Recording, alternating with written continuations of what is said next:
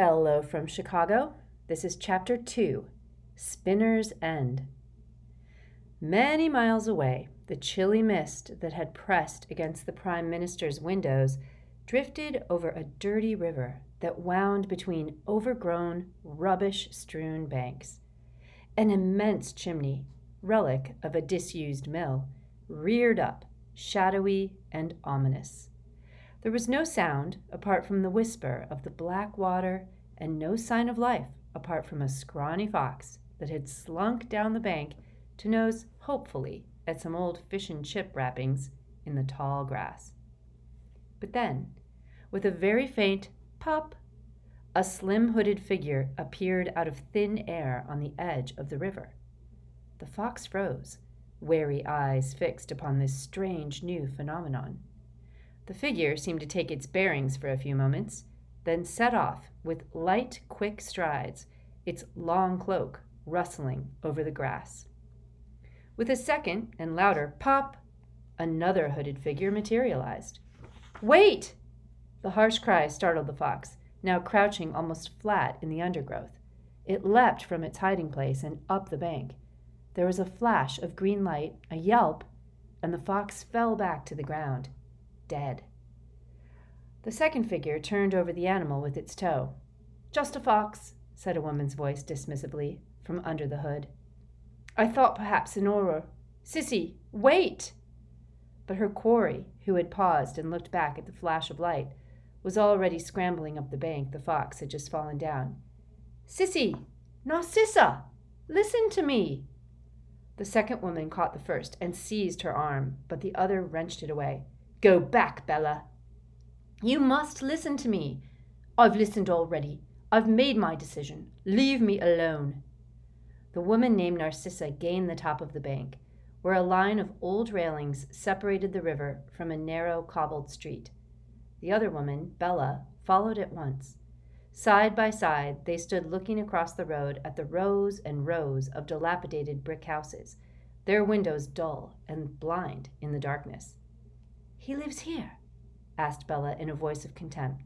Here, in this Muggle dunghill. We must be the first of our kind ever to set foot. But Narcissa was not listening. She had slipped through a gap in the rusty railings and was already hurrying across the road. Cissy, wait! Bella followed, her cloak streaming behind, and saw Narcissa darting through an alley between the houses into a second, almost identical street. Some of the street lamps were broken. The two women were running between patches of light and deep darkness. The pursuer caught up with her prey just as she turned another corner, this time succeeding in catching hold of her arm and swinging her around so that they faced each other. Cissy, you must not do this. You can't trust him. The Dark Lord trusts him, doesn't he? The Dark Lord is I believe, mistaken, Bella panted, and her eyes gleamed momentarily under her hood as she looked around to check that they were indeed alone. In any case, we were told not to speak of the plan to anyone. This is a betrayal of the Dark Lord's. Let go, Bella, snarled Narcissa, and she drew a wand from beneath her cloak, holding it threateningly in the other's face. Bella merely laughed. Cissy, your own sister. You wouldn't. There is nothing I wouldn't do any more, Narcissa breathed, a note of hysteria in her voice.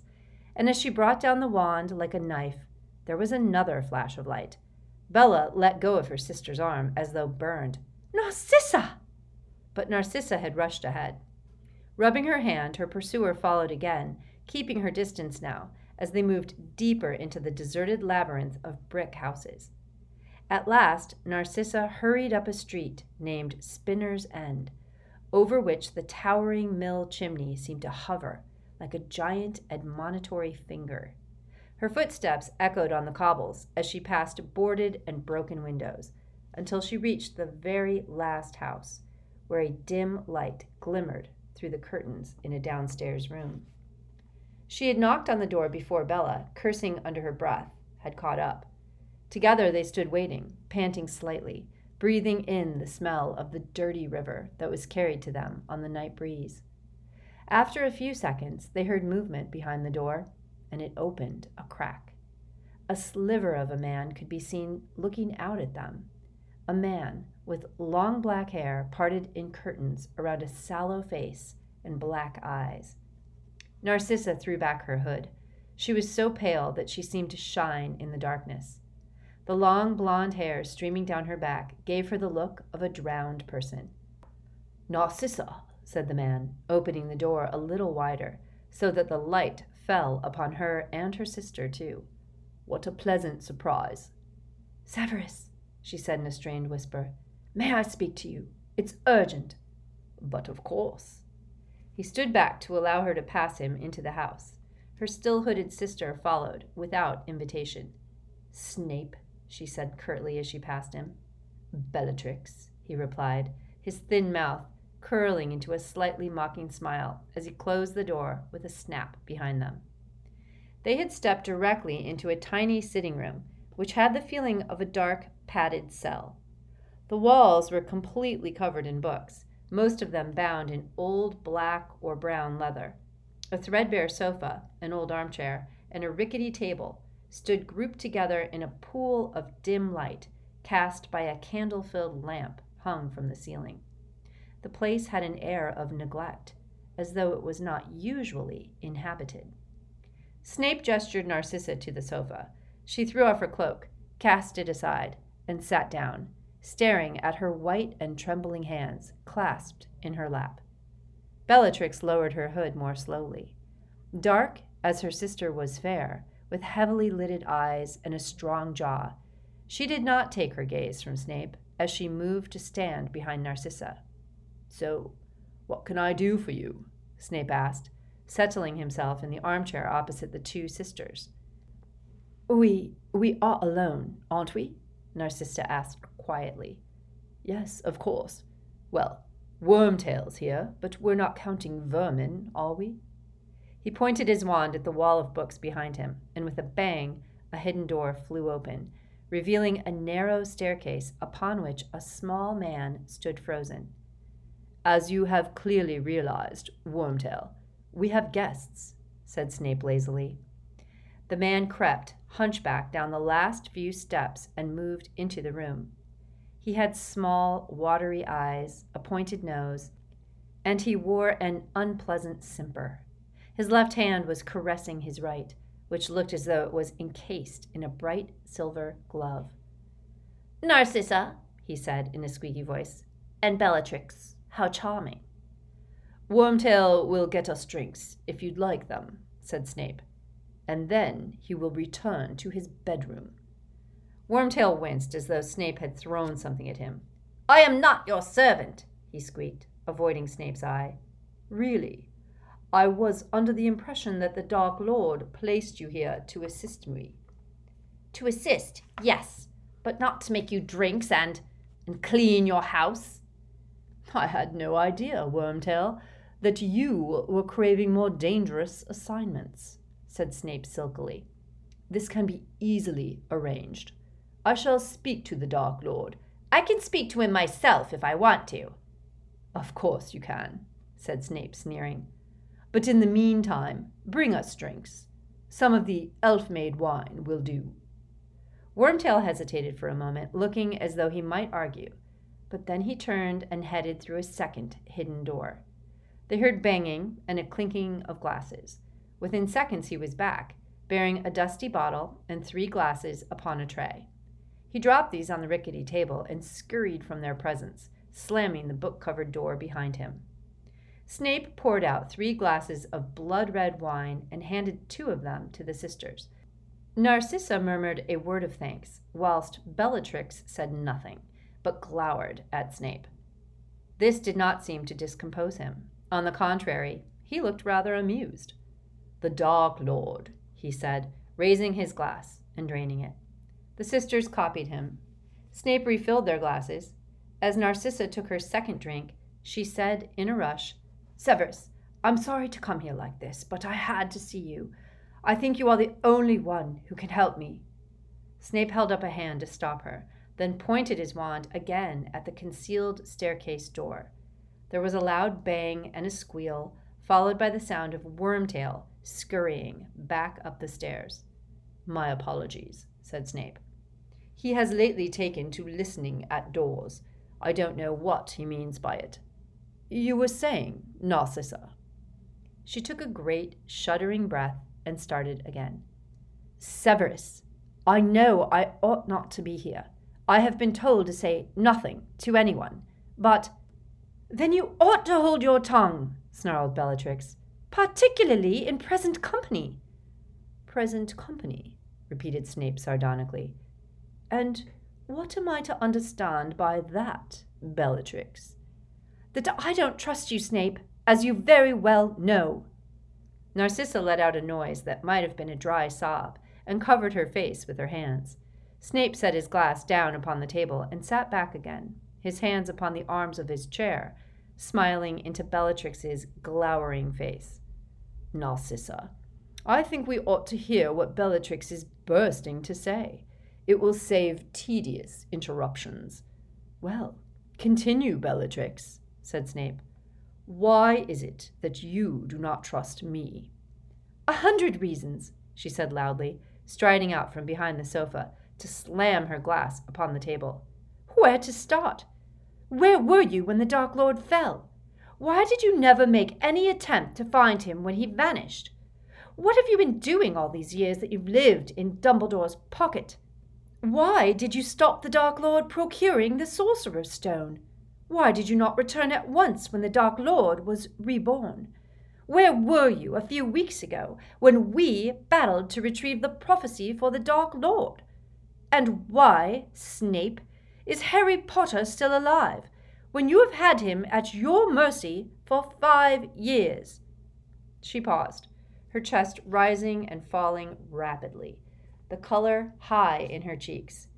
Behind her, Narcissa sat motionless her face still hidden in her hands. Snape smiled. Before I answer you, oh yes, Bellatrix, I am going to answer. You can carry my words back to the others who whisper behind my back and carry false tales of my treachery to the Dark Lord. Before I answer you, I say, let me ask a question in turn. Do you really think that the Dark Lord has not asked me each and every one of those questions? And do you really think that, had I not been able to give satisfactory answers, I would be sitting here, talking to you? She hesitated. I know he believes you, but you think he is mistaken? Or that I have somehow hoodwinked him, fooled the Dark Lord, the greatest wizard, the most accomplished legilimens the world has ever seen? Bellatrix said nothing, but looked, for the first time, a little discomfited. Snape did not press the point. He picked up his drink again, sipped it, and continued. You ask where I was when the Dark Lord fell. I was where he had ordered me to be, at Hogwarts School of Witchcraft and Wizardry, because he wished me to spy upon Albus Dumbledore. You know, I presume, that it was on the Dark Lord's orders that I took up the post. She nodded almost imperceptibly and then opened her mouth, but Snape forestalled her. You ask why I did not attempt to find him when he vanished. For the same reason that Avery, Yaxley, the Carrows, Greyback, Lucius, he inclined his head slightly to Narcissa, and many others did not attempt to find him. I believed him finished, I am not proud of it. I was wrong. But there it is. If he had not forgiven we who lost faith at that time, he would have very few followers left. He'd have me, said Bellatrix passionately. I, who spent many years in Azkaban for him. Yes, indeed, most admirable, said Snape in a bored voice. Of course, you weren't a lot of use to him in prison but the gesture was undoubtedly fine. Gesture? she shrieked. In her fury, she looked slightly mad. While I endured the Dementors, you remained at Hogwarts, comfortably playing Dumbledore's pet. Not quite, said Snape calmly. He wouldn't give me the defense against the dark arts job, you know. Seemed to think it might, uh, bring about a relapse, tempt me into my old ways. This was your sacrifice for the Dark Lord, not to teach your favorite subject, she jeered.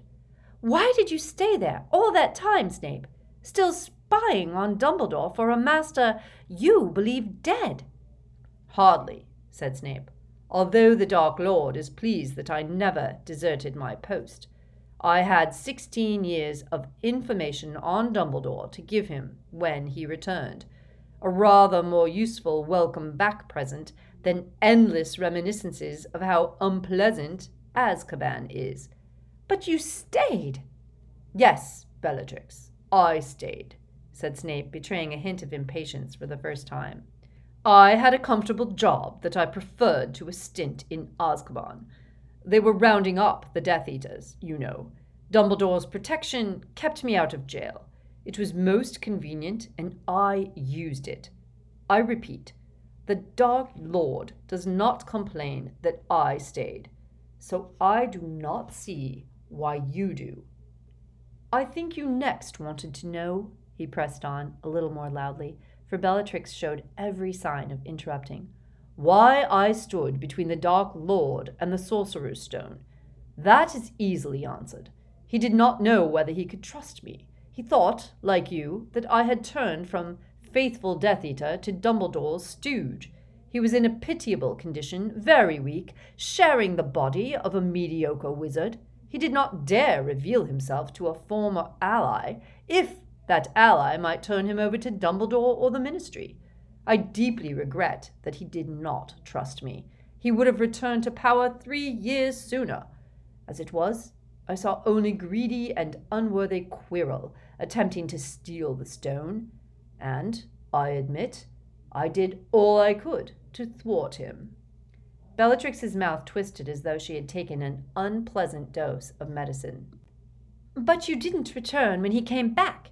You didn't fly back at him at once when you felt the dark mark burn. Correct. I returned two hours later. I returned on Dumbledore's orders. On Dumbledore's? She began in tones of outrage. Think, said Snape, impatient again. Think. By waiting two hours, just two hours, I ensured that I could remain at Hogwarts as a spy by allowing Dumbledore to think that I was only returning to the Dark Lord's side because I was ordered to, I have been able to pass information on Dumbledore and the Order of the Phoenix ever since. Consider Bellatrix. The dark mark had been growing stronger for months. I knew he must be about to return. All the Death Eaters knew. I had plenty of time to think about what I wanted to do to plan my next move, to escape like Karkaroff, didn't I? The Dark Lord's initial displeasure at my lateness vanished entirely, I assure you, when I explained that I remained faithful, although Dumbledore thought I was his man. Yes, the Dark Lord thought that I had left him forever, but he was wrong. But what use have you been? sneered Bellatrix. What useful information have we had from you? My information has been conveyed directly to the Dark Lord, said Snape. If he chooses not to share it with you, he shares everything with me, said Bellatrix, firing up at once. He calls me his most loyal, his most faithful. Does he? said Snape, his voice delicately inflected to suggest his disbelief. Does he still? After the fiasco at the ministry? That was not my fault, said Bellatrix, flushing. The Dark Lord has, in the past, entrusted me with his most precious. If Lucius hadn't. Don't you dare, don't you dare blame my husband, said Narcissa, in a low and deadly voice, looking up at her sister. There is no point apportioning blame, said Snape smoothly. What is done is done. But not by you, said Bellatrix furiously. No, you were once again absent while the rest of us ran dangers. Were you not, Snape? My orders were to remain behind, said Snape. Perhaps you disagree with the Dark Lord. Perhaps you think that Dumbledore would not have noticed if I had joined forces with the Death Eaters to fight the Order of the Phoenix. And forgive me, You speak of dangers? You were facing six teenagers, were you not? They were joined, as you very well know, by half of the order before long, snarled Bellatrix. And, while we were on the subject of the order, you still claim you cannot reveal the whereabouts of their headquarters, don't you? I am not the secret keeper. I cannot speak the name of the place. You understand how the enchantment works, I think. The Dark Lord is satisfied with the information I have passed him on the order. It led, as perhaps you have guessed, to the recent capture and murder of Emmeline Vance, and it certainly helped dispose of Sirius Black, though I give you full credit for finishing him off. He inclined his head and toasted her. Her expression did not soften. You are avoiding my last question, Snape. Harry Potter. You could have killed him at any point in the past five years. You have not done it. Why? Have you discussed this matter with the Dark Lord? asked Snape. He. Lately we. I am asking you, Snape. If I had murdered Harry Potter, the Dark Lord could not have used his blood to regenerate, making him invincible. You claim you foresaw his use of the boy, she jeered. I do not claim it. I had no idea of his plans. I have already confessed that I thought the Dark Lord dead. I am merely trying to explain why the Dark Lord is not sorry that Potter survived, at least until a year ago. But why did you keep him alive? Have you not understood me? It was only Dumbledore's protection that was keeping me out of Azkaban. Do you disagree that murdering his favorite student might have turned him against me? But there was far more to it than that. I should remind you that when Potter first arrived at Hogwarts, there were still many stories circulating about him. Rumors that he himself was a great dark wizard, which was how he had survived the Dark Lord's attack. Indeed, many of the Dark Lord's old followers thought Potter might be a standard around which we could all rally once more. I was curious, I admit it and not at all inclined to murder him the moment he set foot in the castle. Of course, it became apparent to me very quickly that he had no extraordinary talent at all. He has fought his way out of a number of tight corners by a simple combination of sheer luck and more talented friends.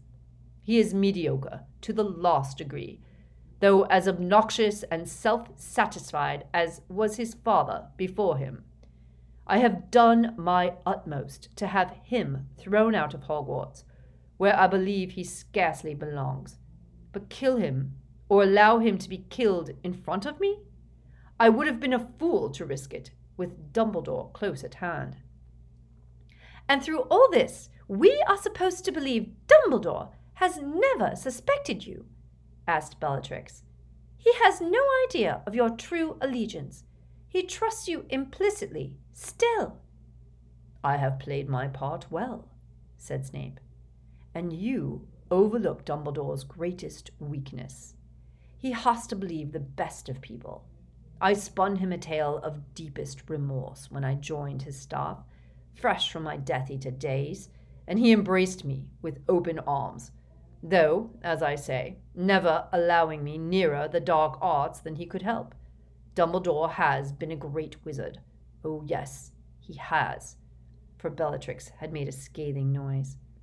The Dark Lord acknowledges it. I am pleased to say, however, that Dumbledore is growing old. The duel with the Dark Lord last month shook him. He has since sustained a serious injury because his reactions are slower than they once were. But through all these years, he has never stopped trusting Severus Snape.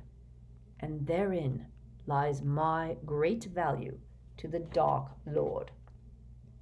Bellatrix still looked unhappy, though she appeared unsure how best to attack Snape next. Taking advantage of her silence, Snape turned to her sister.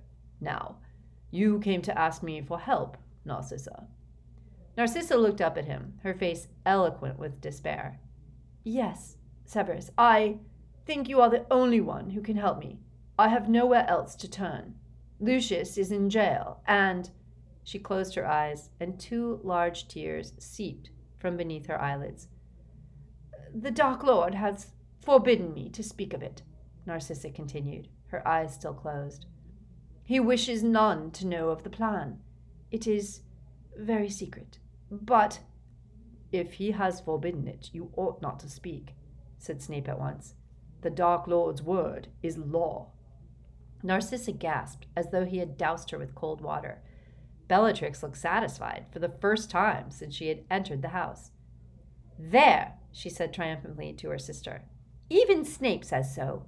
You were told not to talk, so hold your silence. But Snape had gotten to his feet and strode to the small window, peered through the curtains at the deserted street, then closed them again with a jerk. He turned around to face Narcissa, frowning. It so happens that I know of the plan, he said in a low voice. I am one of the few the Dark Lord has told. Nevertheless, had I not been in on the secret, Narcissa, you would have been guilty of great treachery to the Dark Lord. I thought you must know about it, said Narcissa, breathing more freely. He trusts you so, Severus. You know about the plan, said Bellatrix, her fleeting expression of satisfaction replaced by a look of outrage. You know. Certainly, said Snape. But what help do you require, Narcissa?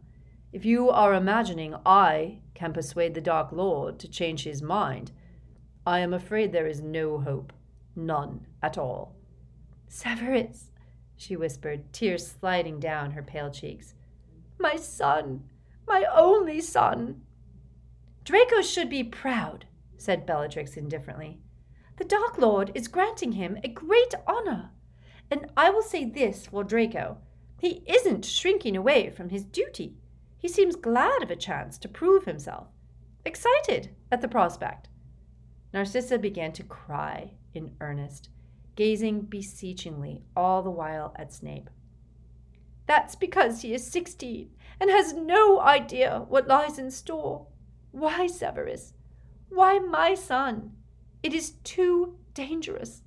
This is vengeance for Lucius's mistake. I know it.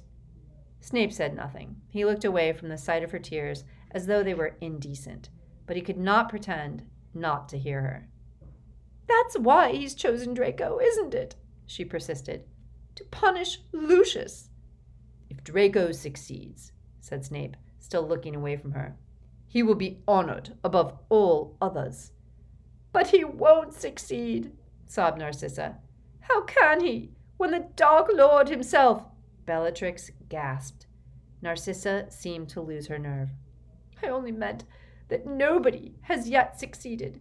Severus, please, you are, you have always been Draco's favorite teacher. You are Lucius's old friend. I beg you, you are the Dark Lord's favorite, his most trusted adviser. Will you speak to him? Persuade him? The Dark Lord will not be persuaded, and I am not stupid enough to attempt it, said Snape flatly. I cannot pretend that the Dark Lord is not angry with Lucius. Lucius was supposed to be in charge. He got himself captured, along with how many others, and failed to retrieve the prophecy into the bargain. Yes, the Dark Lord is angry, Narcissa. Very angry indeed. Then I am right. He has chosen Draco in revenge, choked Narcissa. He does not mean him to succeed. He wants him to be killed trying. When Snape said nothing, Narcissa seemed to lose what little self restraint she still possessed. Standing up, she staggered to Snape and seized the front of his robes. Her face close to his, her tears falling onto his chest, she gasped. You could do it. You could do it instead of Draco. Severus, you would succeed. Of course you would. And he would reward you beyond all of us. Snape caught hold of her wrists and removed her clutching hands. Looking down into her tear stained face, he said slowly, He intends me to do it in the end, I think. But he is determined that Draco should try first.